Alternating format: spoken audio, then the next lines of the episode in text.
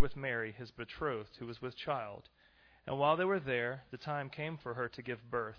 And she gave birth to her firstborn son, and wrapped him in swaddling cloths, and laid him in a manger, because there was no place for them in the inn. And in the same region there were shepherds out in the field, keeping watch over their flock by night. And an angel of the Lord appeared to them, and the glory of the Lord shone around them, and they were filled with fear. And the angel said to them, Fear not, for behold, I bring you good news of great joy that will be for all the people. For unto you is born this day in the city of David a Savior, who is Christ the Lord. And this will be a sign for you. You will find a baby wrapped in swaddling cloths and lying in a manger. And suddenly there was with an angel a multitude of heavenly hosts praising God and saying, Glory to God in the highest, and on earth peace among those with whom he is pleased. When the angels went away from them into heaven, the shepherds said to one another, Let us go over to Bethlehem and see this thing that has happened, which the Lord has made known to us. And they went with haste and found Mary and Joseph and the baby lying in a manger. And when they saw it, they made known the saying that had been told to them concerning this child. And all who heard it wondered at what the shepherds told them. But Mary treasured up these things, pondering them in her heart. And the shepherds returned glorifying and praising God for all they had heard and seen as it had been told them. This is God's word. Friends, seeing the glory of God and hearing the good news of Jesus always evokes a response. Your response could either be hardened in disbelief or a response of overflowing, overflowing joyful faith.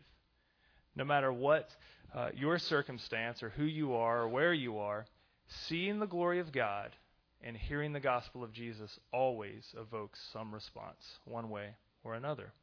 So I want to ask us all this morning as we look at this text, which may be familiar to you. It's a famous Christmas passage. Um, I want to ask you, how do you respond to the glory of God and the good news of Jesus? How do you respond? It's very common for us to maybe be so familiar with it that it bores us or maybe we just don't really believe it. It's a cute story. Let's get on with the Charlie Brown and the Red Ryder BB gun. Or uh, maybe uh, it's hard for us. Maybe we wanna we wanna understand it. We wanna respond in joy, but we just we, we don't know what's going on in our heart. So uh, as we look at God's word today, it's my hope and prayer that the Holy Spirit will give us all uh, humble hearts and humble minds to really see God for who He is and all His glory, and respond to the good news of Jesus with joy and faith as we've been going the past couple weeks in Luke chapter 1 and now in Luke chapter 2, we've been going through a series we're calling the Songs of Advent. We've seen that um, Mary in chapter 1 responds with a beautiful song in response to the good news of giving birth to Jesus. And we see uh, Zechariah, who is a relative of Mary, responding with a prophetic song and hearing the good news of, of his son, John, going to be the forerunner of Jesus, who is, who is the Christ. And now we see today a passage that, that, that has an element of song to it, although it's different from the other ones. Right? There's no uh, long list of, of poetic verses um, from the shepherds per se. There's there's a a, a phrase from the angels uh, praising God, but then there's a statement that is quite powerful that we can't gloss over in verse 20. It says, "The shepherds returned, glorifying and praising God for all they had heard and seen, as it had been told them."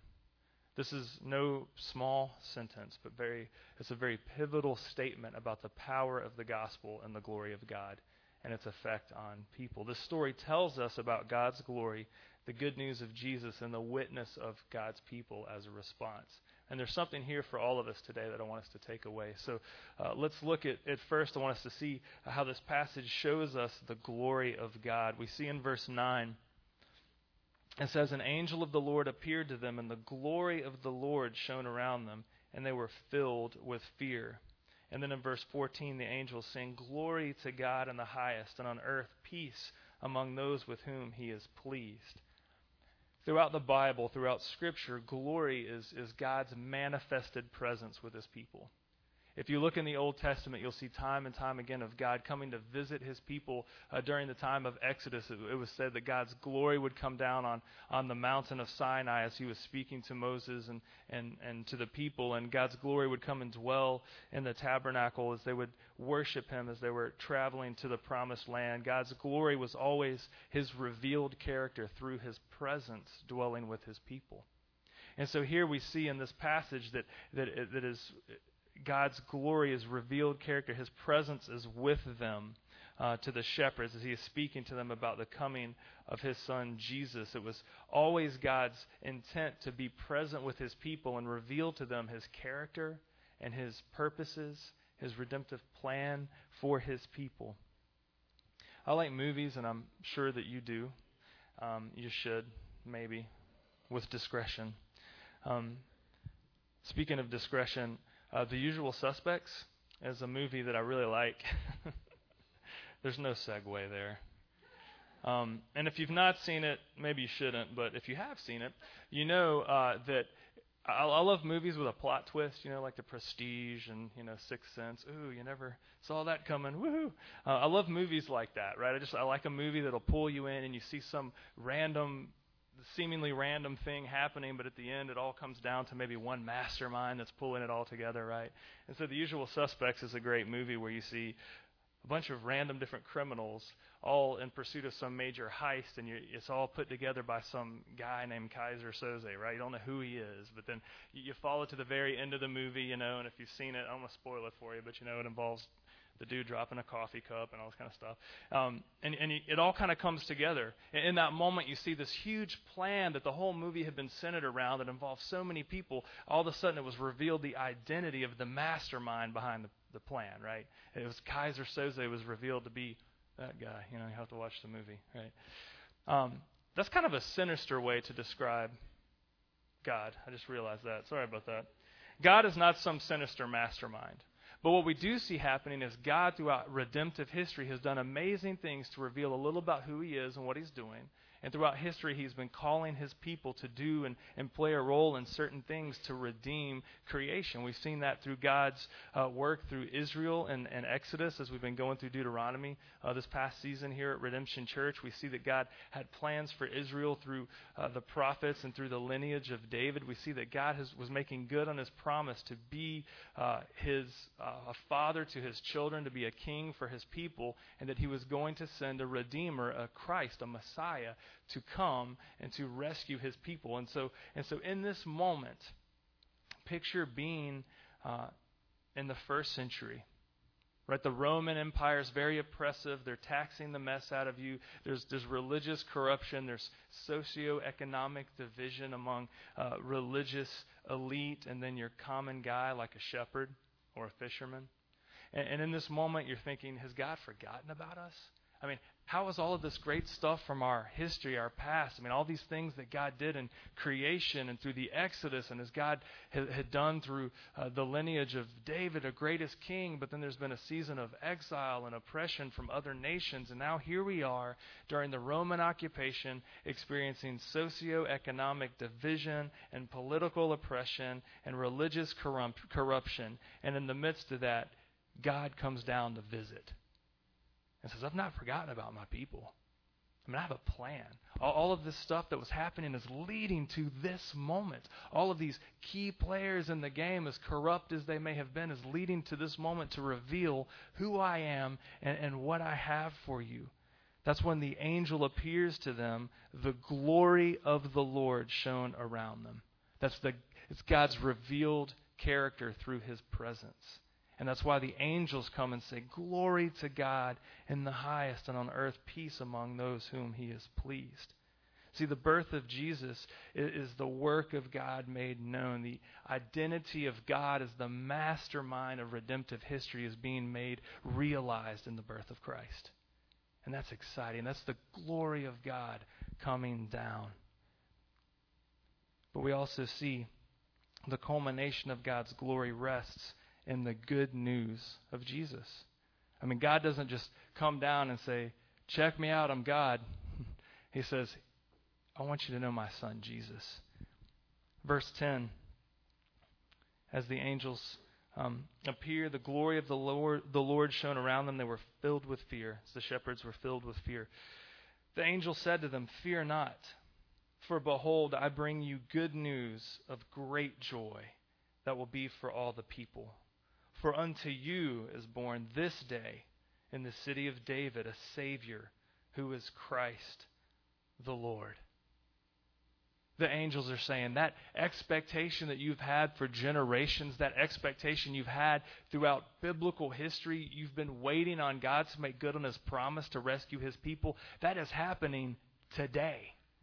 That is happening right now in this city, in this region, in your land, amongst your people. The city of David, the, the lineage of the greatest king of Israel. Through his lineage in that city, a Savior is born, Christ the Messiah. That's what that means Christ the Messiah, the, the Redeemer, the one that God's people had been anticipating. And this is good news that is great joy for all of God's people.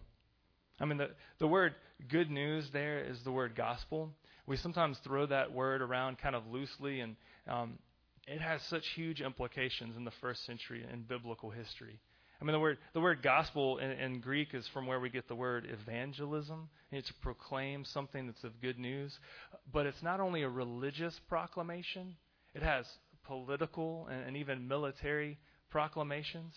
In the first century, if you were in the army and your army won a victory, like you, you know, you fought off the enemies and, and crushed the rebellion or whatever, it would be a, a gospel proclamation to send word back uh, to the people. Hey, the good news is that we won the battle against the enemy. The good news is that our city is saved. So, so it was a gospel was a military, a statement of military victory.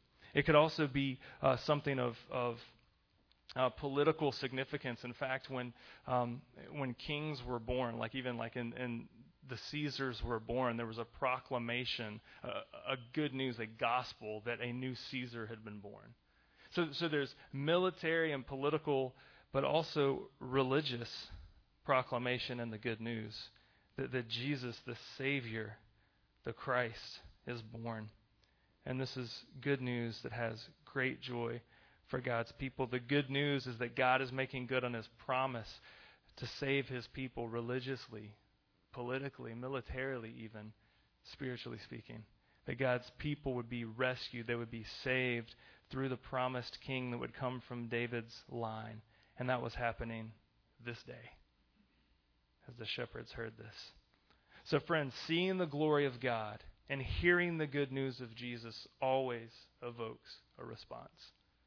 We can stop here and say, I don't buy it. You know, angels coming down. Maybe, you know, I've seen as those UFOs. Were they hallucinating? What was that? You know, or uh, you know, this good news of Jesus. I mean, I've read through history that there were so many messiahs, and there were so they weren't expecting a religious leader. They were expecting a political, military victor. Maybe you're you're buying into that and thinking, you know, I don't really know if I buy it.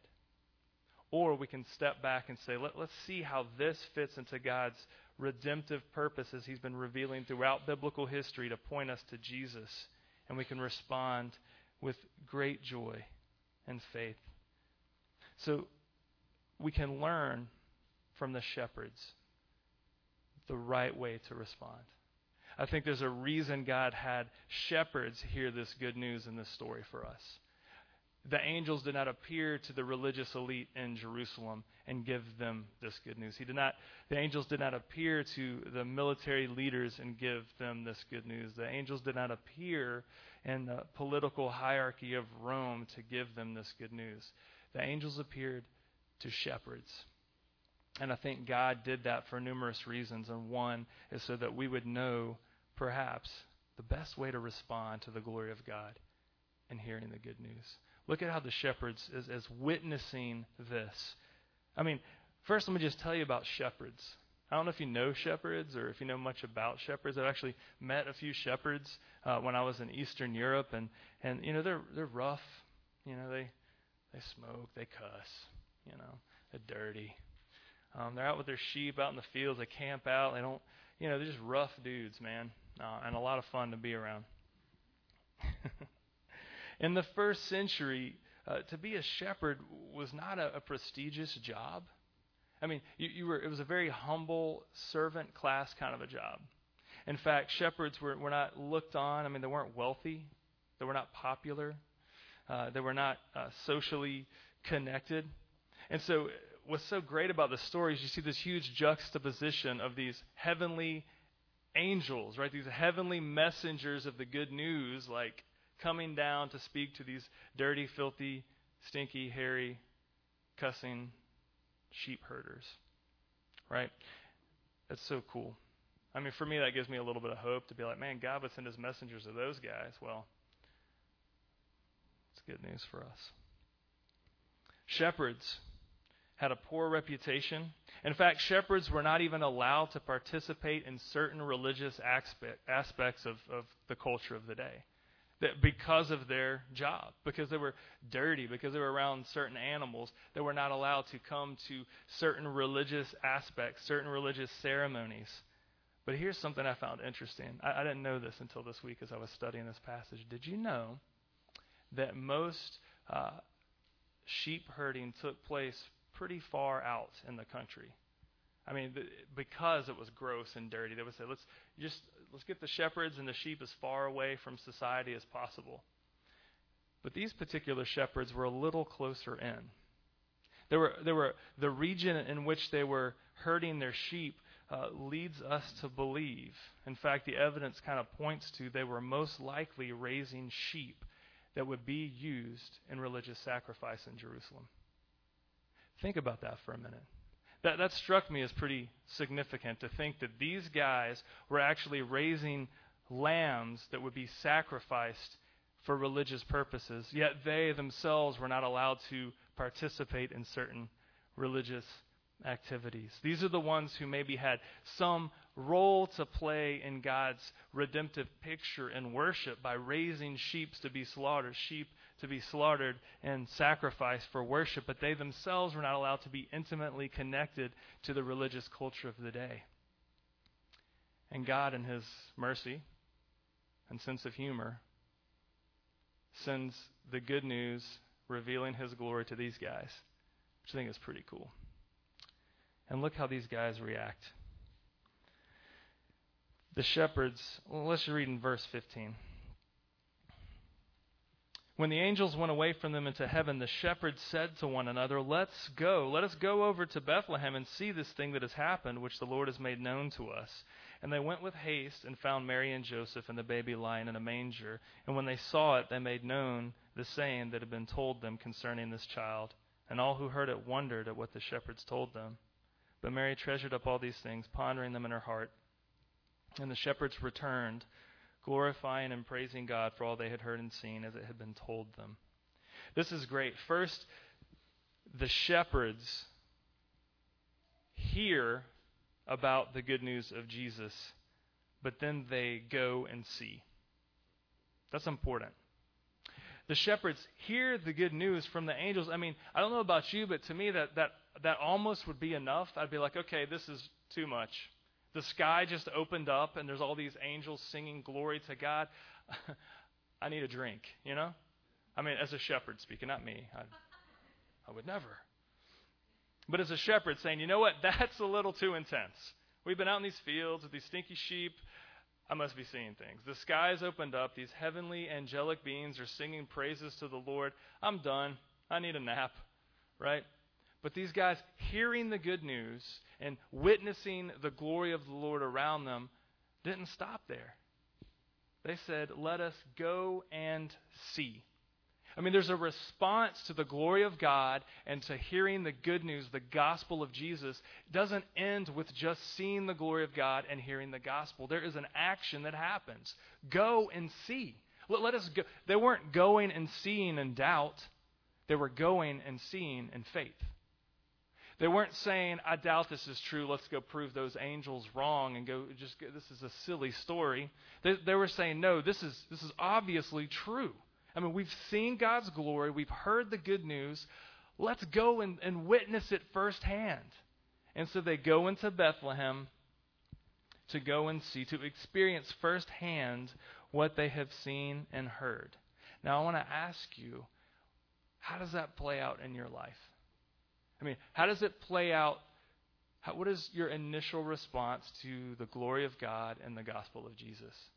I mean, are you eager to go and see what God's doing? Are you eager to go and, and witness God's presence? Are you, are, you, are you wanting to go and see how the good news is shaking out amongst other people?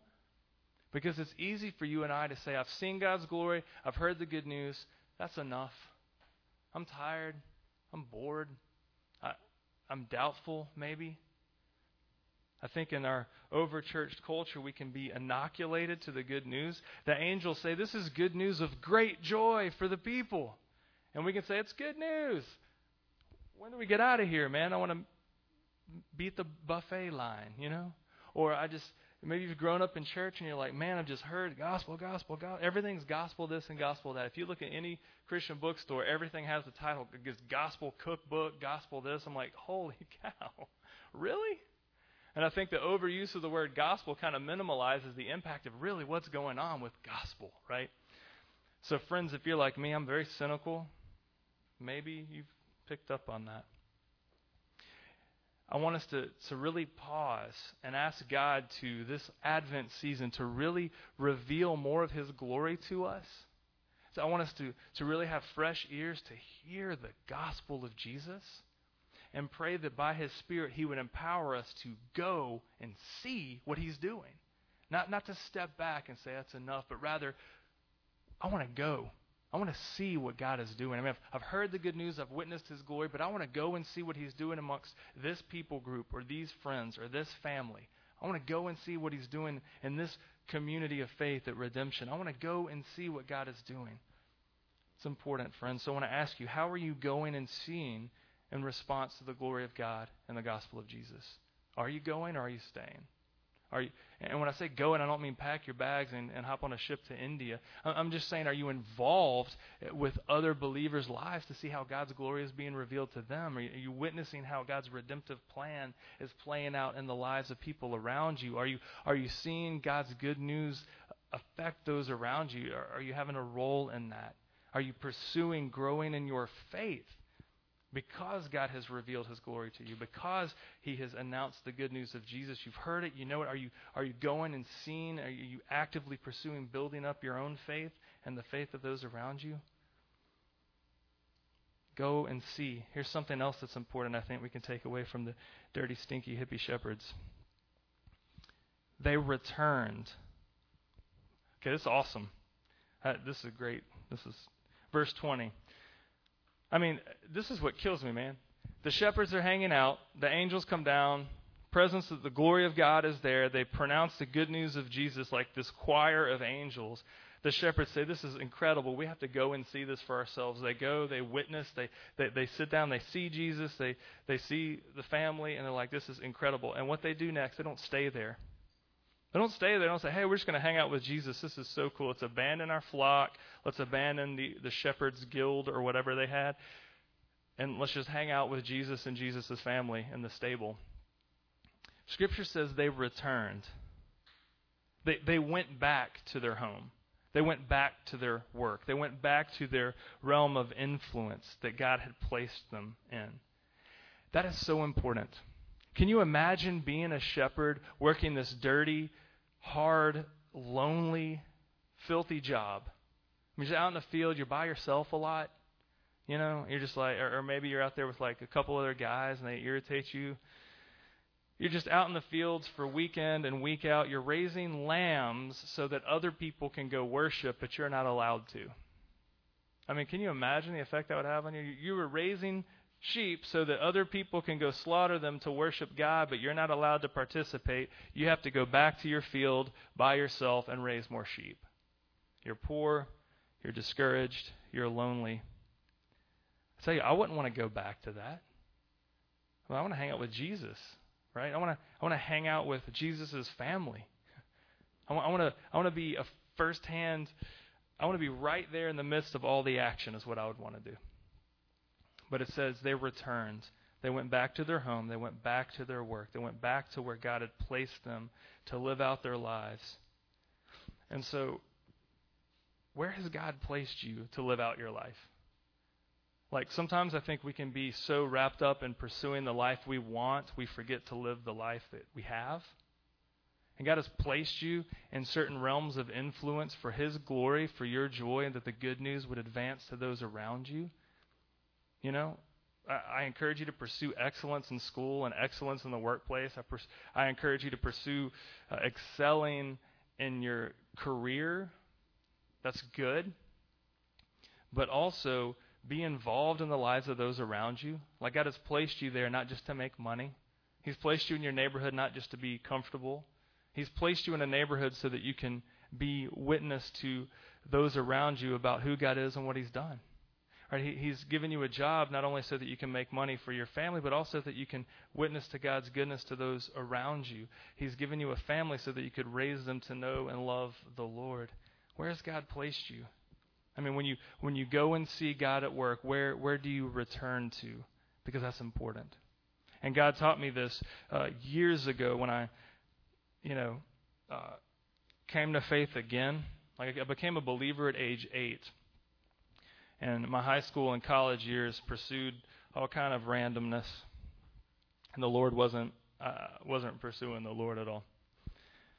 God shook me up when I was 20 and 21 and uh, made some things clear to me about who he was and what he had done to save me. It's a great story. Take me to lunch this week, and I'll tell you all about it.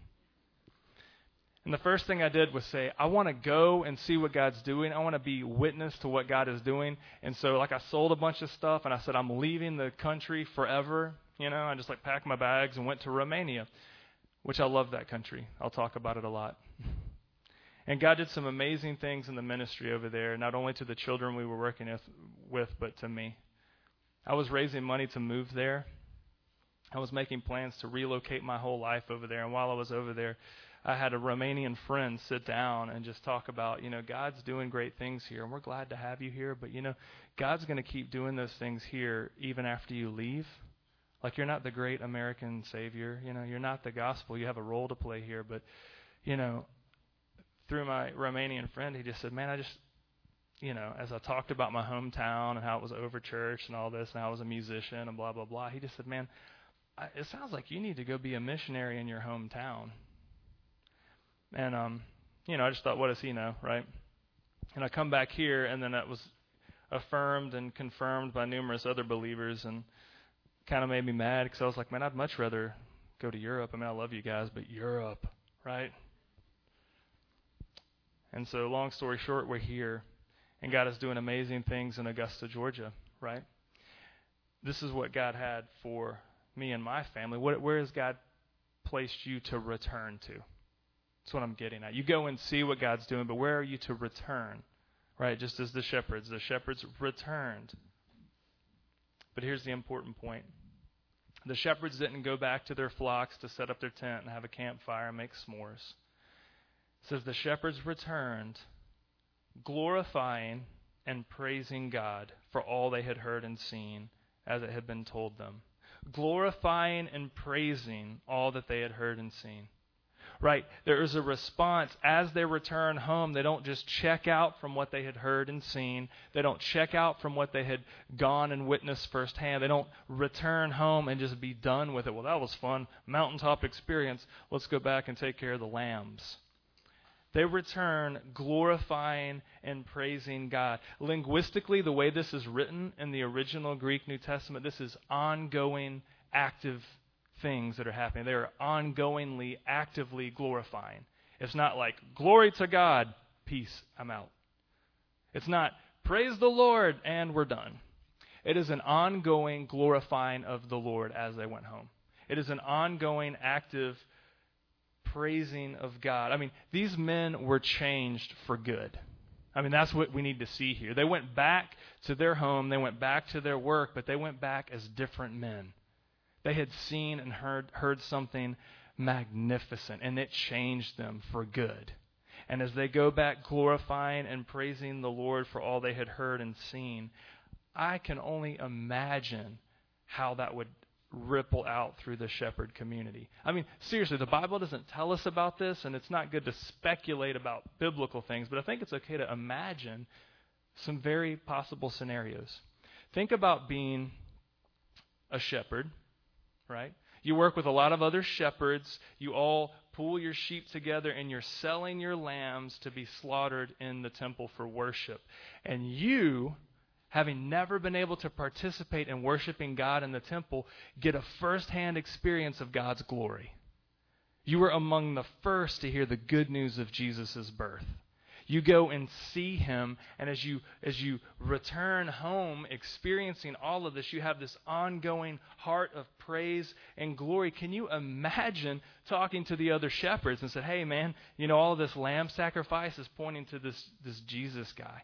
I saw him. He was just born." Can you imagine the, the, the positive good news that would ripple throughout the shepherd community? I mean, I think that is setting the stage for, for Jesus' work a couple decades later. I honestly do. I think the, the good news ripples through the most lowly of people and the most lowly of circumstances, and that is the grassroots level in which the good news goes forth. There, there's no loudmouth preachers standing up here teaching the Bible. There, there's no massive ministerial infrastructure. It is lowly dudes going and just living their life as changed people.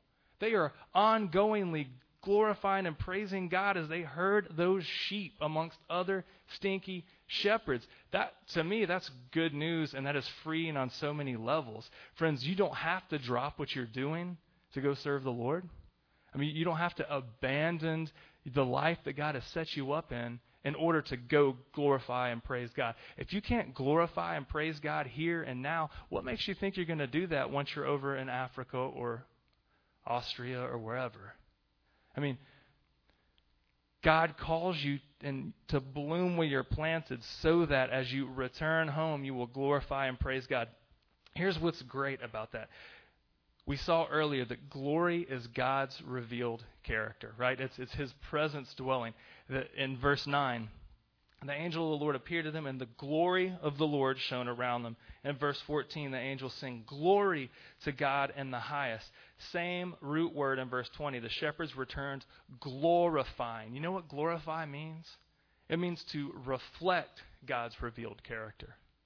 As God comes down and reveals his character by his presence, that's, that's God's glory. But for you and I to glorify God, it means we reflect what has been shown to us. We, we echo what we've heard.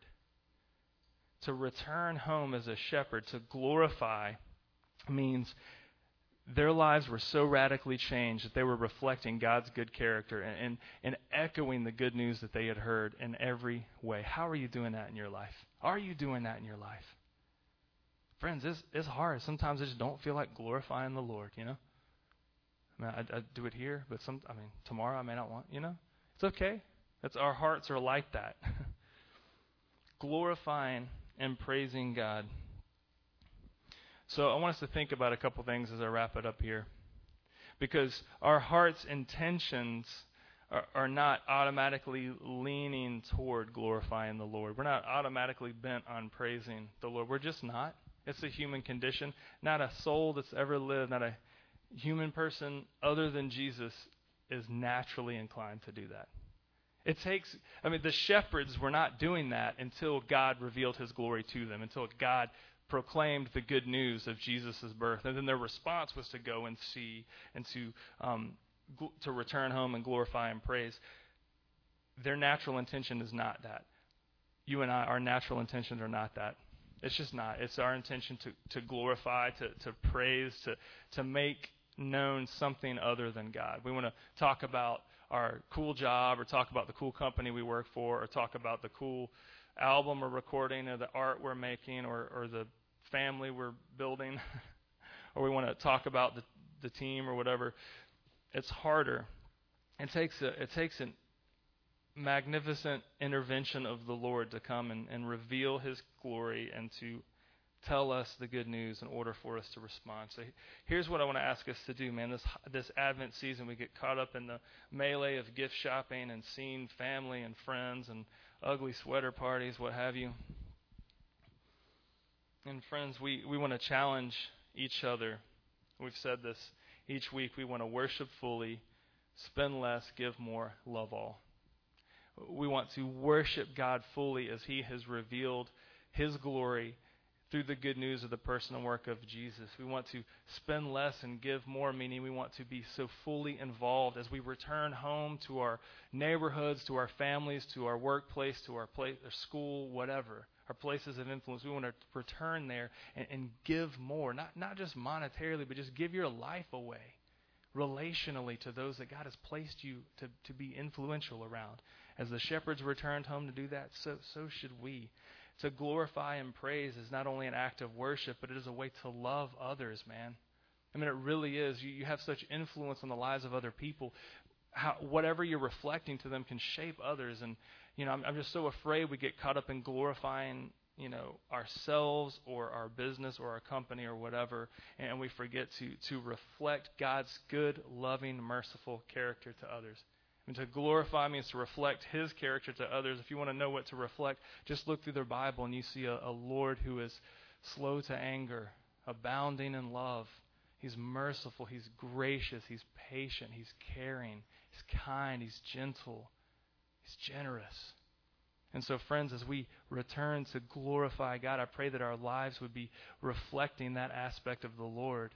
Not because we're all that with a bag of chips, but because God is amazing and has shown us some amazing things through Jesus. I think if we encounter the Lord and allow Him to shape us to be this kind of people, we could see some radical things happen because of the gospel. I mean, radical. I think the city would be changed for the glory of God and for our joy.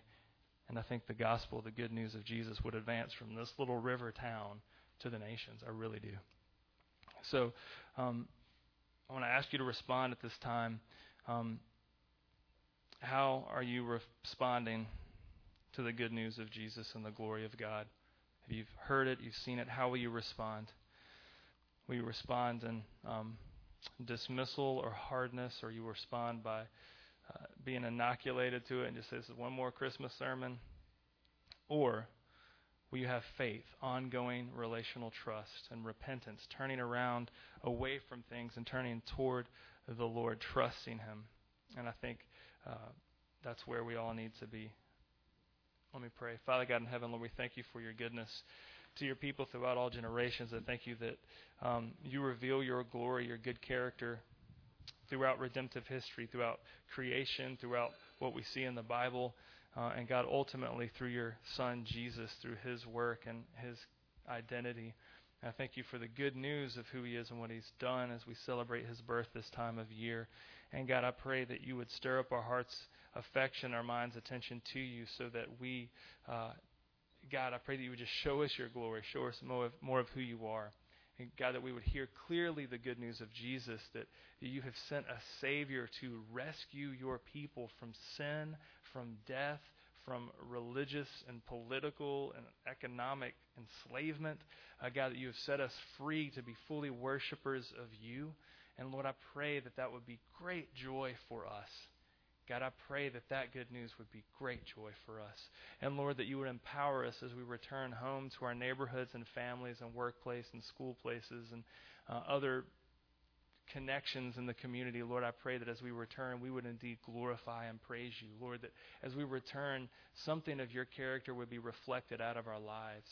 God, that something of your goodness would be reflected, that we would be uh, echoing the good news, and that we would be reflecting and pointing people to you, Jesus, the author and perfecter of our faith, our salvation, our only hope. God, I pray that you would do amazing things for the glory of your name and the joy of your people. In Christ's name, amen.